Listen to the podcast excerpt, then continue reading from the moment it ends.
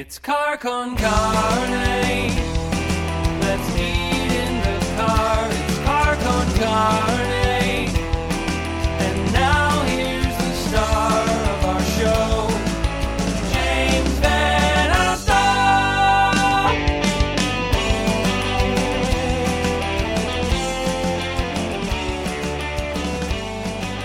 And welcome to Car Con Carne. Welcome to the holiday weekend. Uh, The show, this right here, is sponsored by our friends at Siren Records McHenry over there on Main Street in McHenry. Go pay them a visit. It's a holiday weekend. Treat yourself to some recorded music, a record perhaps, a cassette. They even have some eight tracks. I swear to God, I've seen eight tracks there.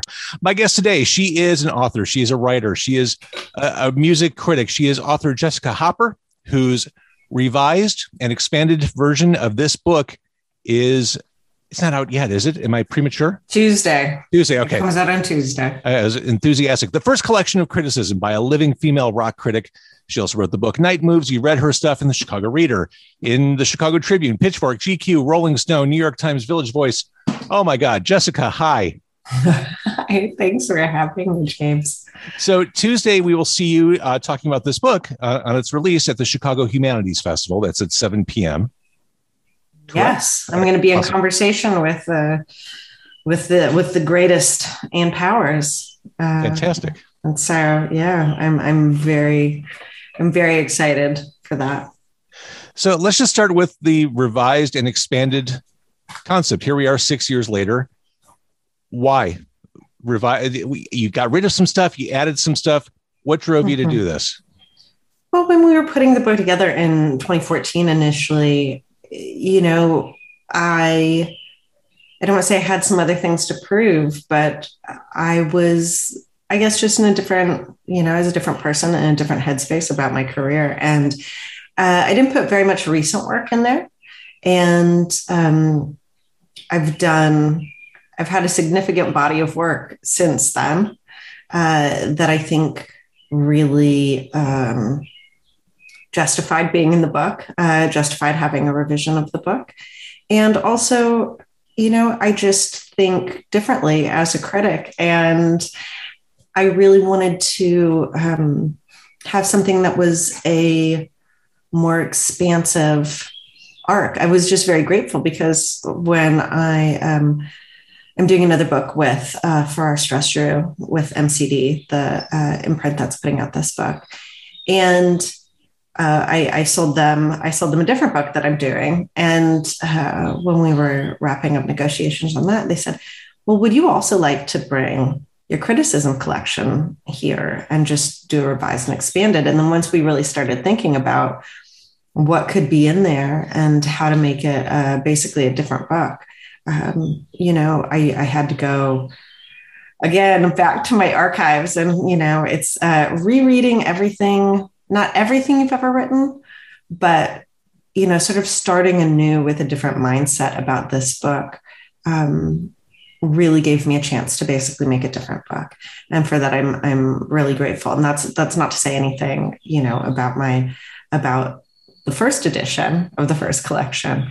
It's just that it is um, it is a different book, and you know some of the more landmark pieces of my career, you know, like my interview with Bjork or uh, the Rolling Stone Women piece. I mean, there's like a handful of things that we just didn't get to do, um, you know, by virtue of they came out since the since the first book was published, and so um, I just got to come to it with a with a really different approach, and I'm grateful.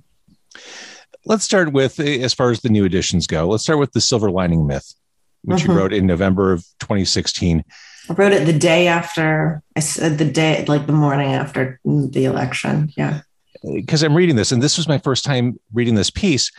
I thought, oh my God, I'm one of those people who thought that that music would somehow take a turn magically with a new administration. And one of my favorite lines in the book is from this piece. But it's clear that as a country, we are entering a time when music can only provide so much cover. We're going to need to work closely together, and we're going to need to get real. You were right. I don't think that happened, but you were absolutely right. Um, you know, I mean, th- that's kind of a funny thing about being able to go back to old work. Uh, you you get even uh, with a long view, you get a, a better sense of uh, you know uh, either how wrong you were or how prescient you were. Mm-hmm. And there's sometimes things that I I um, you know like Emo where the girls aren't. Um, I wish it wasn't as salient as it is now. You know, I mean, maybe even more so with time. There's certain pieces that have, um, at the time, you know, is arguing for a different future. And sometimes those futures have come to pass. And, and I'm very grateful um, to be around long enough to see how scenes that I uh, either was involved with or was chronicling have changed and evolved. For sure. Uh, another piece which I resonated so clearly with me was the piece on Nashville women, the the bro rule mm-hmm. in, in, country. I mean, coming up as an FM broadcaster, I, this, this, was spot on, and this was a conversation I'm glad has been started. Mm-hmm. And there's oh my god, there's so much work to do. And can you explain the bro rule? So there is a piece of uh, air quotes conventional wisdom uh, particularly within country country FM broadcasting, that you can't play women back to back, and you can't play more than one woman an hour.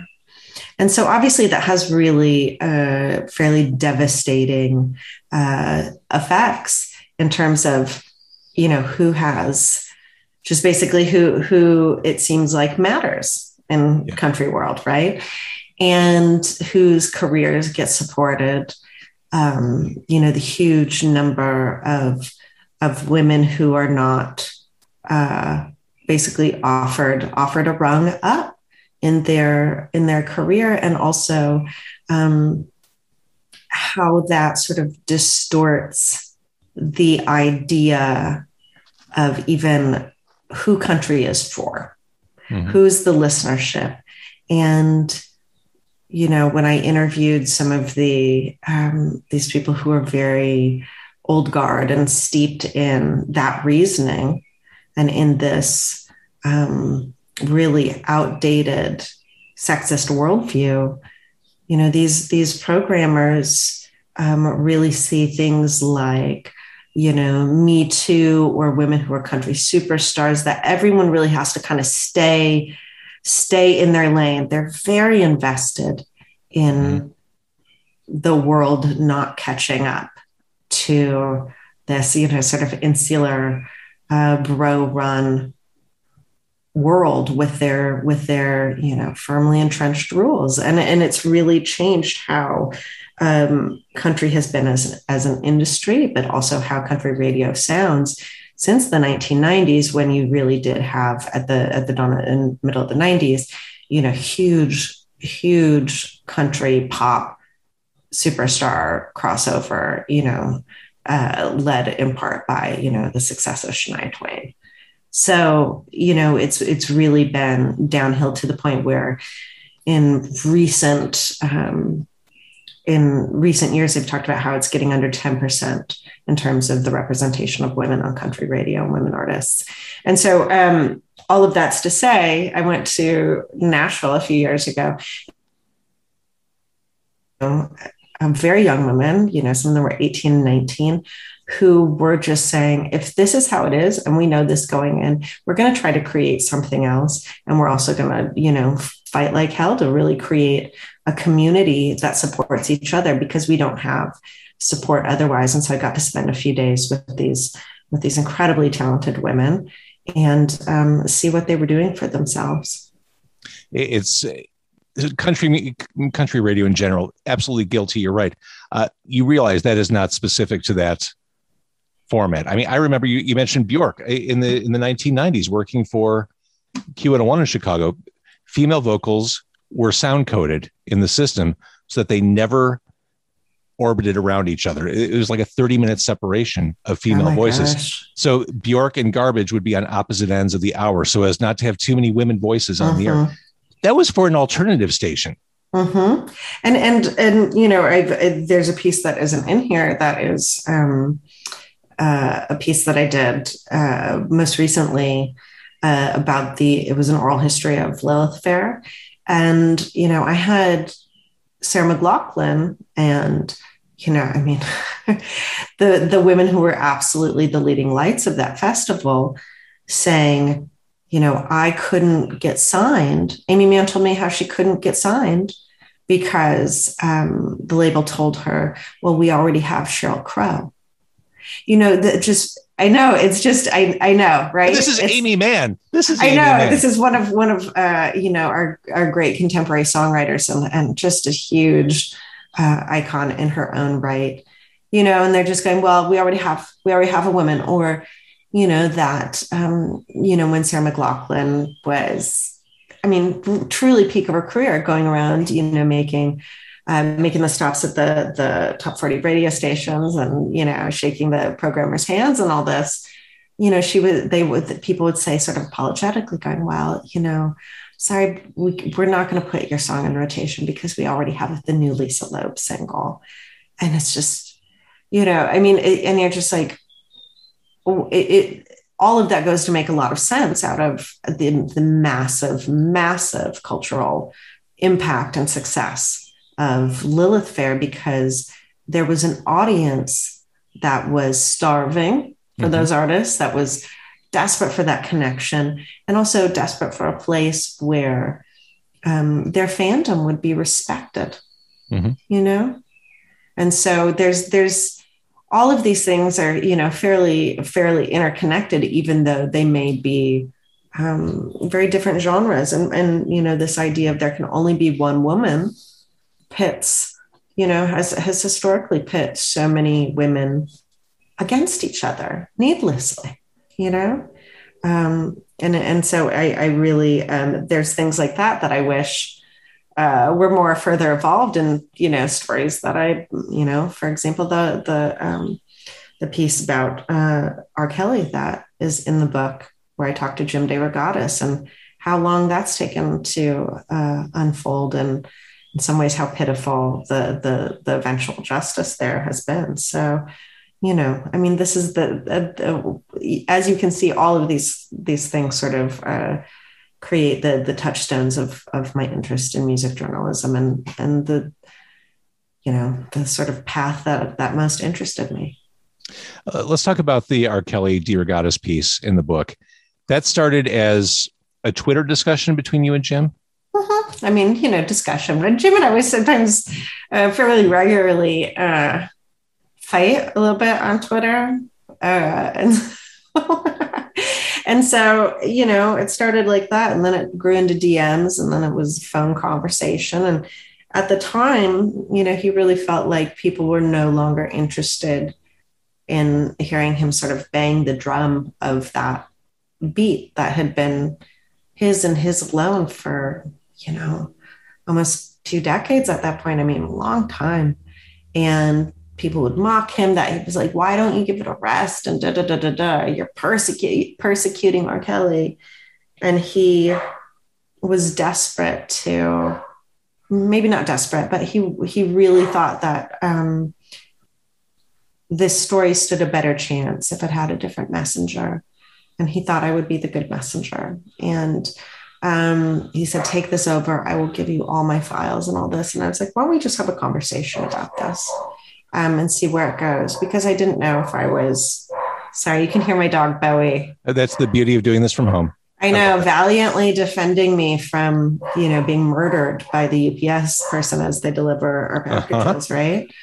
What would I do if I didn't have him to keep me alive through the day?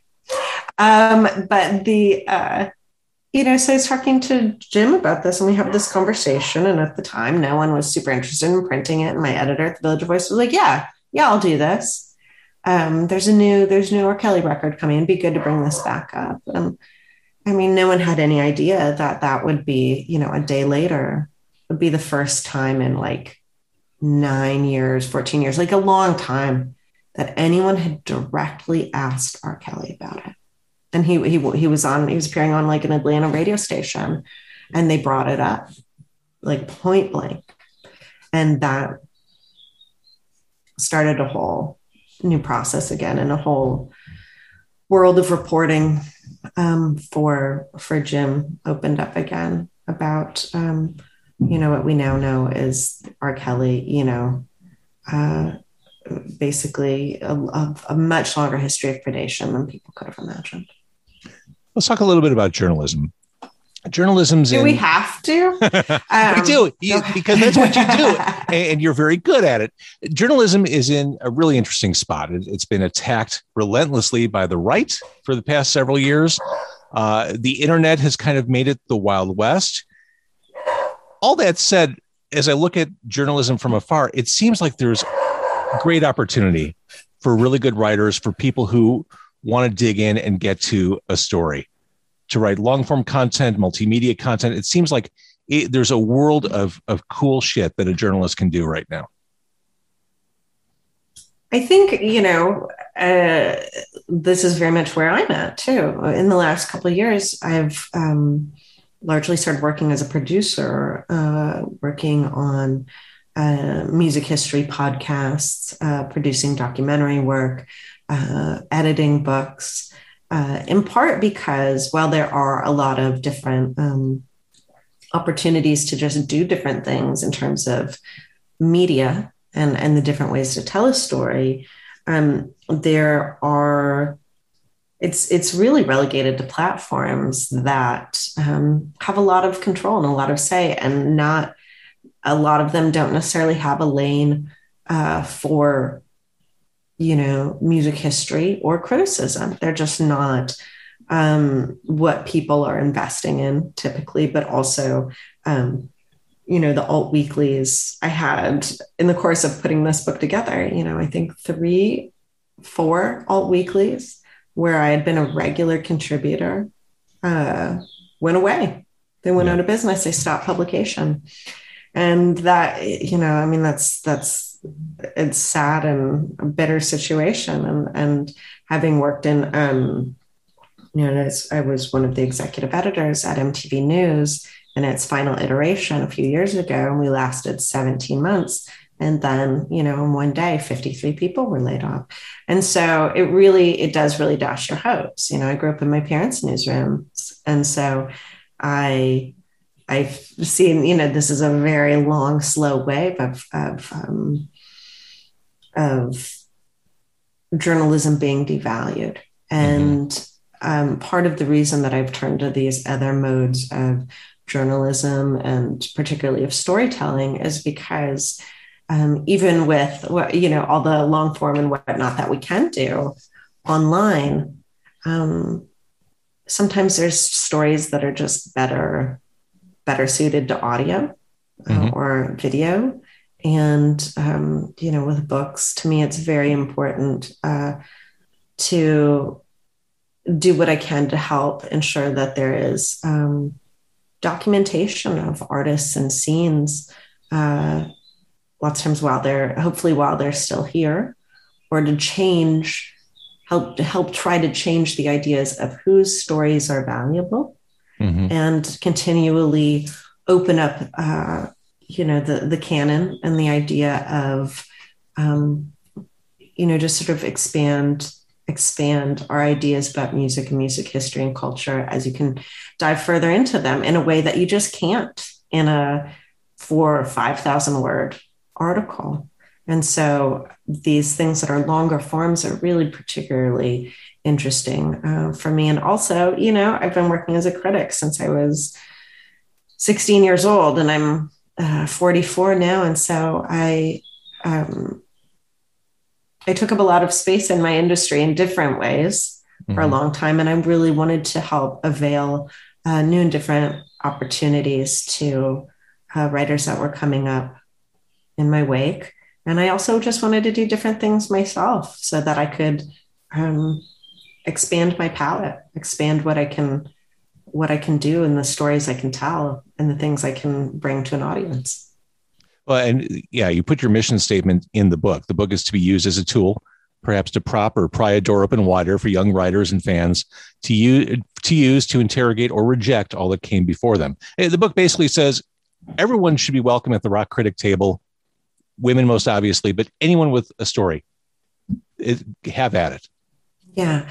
You know, and, and part of that too is that I don't um I also, you know, have have a great eagerness to encounter people who even uh, you know, young critics who are like, I reject this idea that you've put out here, but I can, you know, like that can even use the book to as a thing to figure out how they think or feel about music in opposition to Mm-hmm. how I think. You know, I mean, not I don't want to necessarily see like it will be like sexist criticism and and you know I reject Jessica Hopper or whatever, but that I really am just uh, deeply deeply hopeful that it can be useful in the same way that so many uh, you know formative uh, music critical texts were were for me, like Rock She Wrote or Sex Revolts, or later on Mystery Train, or of Mhm. course, you know,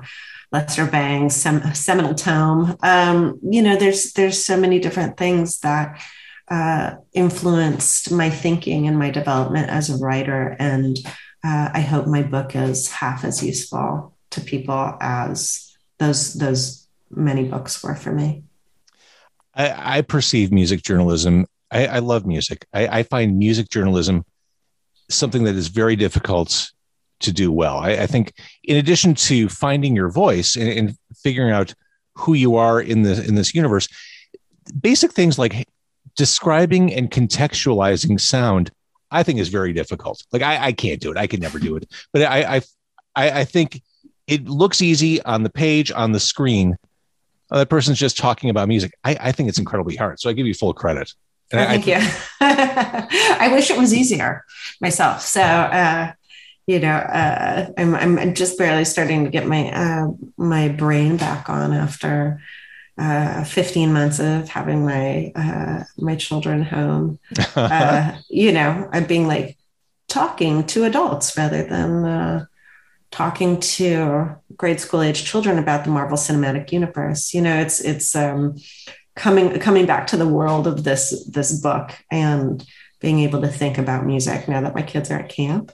So um, is is a real gift. I mean this is something that really grew out of um, my fandom you know my teenage my teenage fanzine that i started in high school and writing for you know local local music publications and alt weeklies in minneapolis when i was in high school. And um, later, you know, uh, more sort of community based fanzines like Punk Planet. Mhm. Um, you know, for me, as I, I, one, I really loved, I always loved writing, even when I was especially terrible at it. And then um, as a younger person, and then, uh, you know, secondly, for me, this has always really been an expression of fandom, but also a way to be in dialogue with uh, the scenes that I'm part of, other feminists, um, bands and artists, and um, and just trying to help push that dialogue along, or challenge it, or help help get it started. For people who are watching or listening from Chicago, uh, Chicago's right there, front and center. It's the first part of the book. Essays and pieces based around Chicago artists. Mhm. Mhm. you talk about moving here when you're 21 chance juice box there's the aforementioned conversation with jim DeRogatis about r kelly Mhm. tell me about your relationship with the chicago music scene being part of this landscape Mhm. I mean, I don't know if I could have had the same career anywhere else. You know, I um, I had really cheap rent here, so it was possible for me to um, be a baby freelancer and not starve to death, just barely, but it, you know, I managed. And um, when I first came here, I was so excited to be in, you know, I was living kind of around Wicker Park, uh, 90, what was that, seven? Oh my gosh. And, and, you know, and so then much- for context that was ground zero I mean, that was that, was- that was in a lot of ways, but there were so many ground zeros in Chicago, and that's kind of the point. Um, you know, at that point, being able to see, you know, just legendary shows, but also that in a night I could go. I had a, a very the first night that I lived, or first night, first year that I lived here, maybe the year after. I remember in one night going to see like a hardcore matinee. I want to say that Don Caballero headlined at uh, the Fireside Bowl, and then I went downtown and saw at the Chicago Theater Lauryn Hill with OutKast opening which was like, I mean, best show I've ever seen for sure. And then from there, going to Lounge Ax and seeing Rex and June of 44. I mean, come on. You know, so that was a that was a really formative education, but but crucially, here there's historically a phenomenal independent spirit and a sense of can do and and you know while sometimes i think there's a, at the time when i got here there was a very intact very functional community that was pretty non-hierarchical where people would really share um, ideas and support very generously. Um, and it, it, wasn't competitive. It was artistically competitive. Um, but you know that there were that there was a noise scene and there was kind of the thrill jockey scene and there was you know kind of this more like old guard touch and go world but there was also all of these young punk and hardcore bands and just things that were super super left field. And and one of the things i loved about chicago was that you know most of the folks i knew here similar to me had really omnivorous tastes. You know we would go see you know the like the Tentet downtown and then come back up and see something at the empty bottle that was just about as far as you can get from jazz. And um, you know, and also just as a as a DJ and you know different bands that I was in, this was just it's just a great music city historically. And the longer I've been here, the more I've come to understand the roots of that. And and it's just really a gift because a lot of other cities, you know, you might have sort of enough infrastructure in a way to um, or, or, there's certain kinds of, of, infrastructure, particularly when you're on the coasts, you know, and and people and there's labels and there's major media attention and there's you know you can tap into this that and the other thing that um, are more opportunities are typically aligned with like you know making it or big success or something.